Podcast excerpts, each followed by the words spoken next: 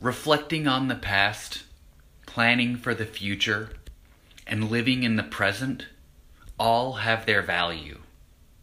Yet, many of us only do one or two.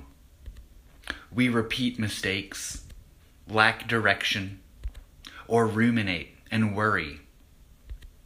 Reflecting, planning, and living aren't mutually exclusive. You can do all three. You've got this.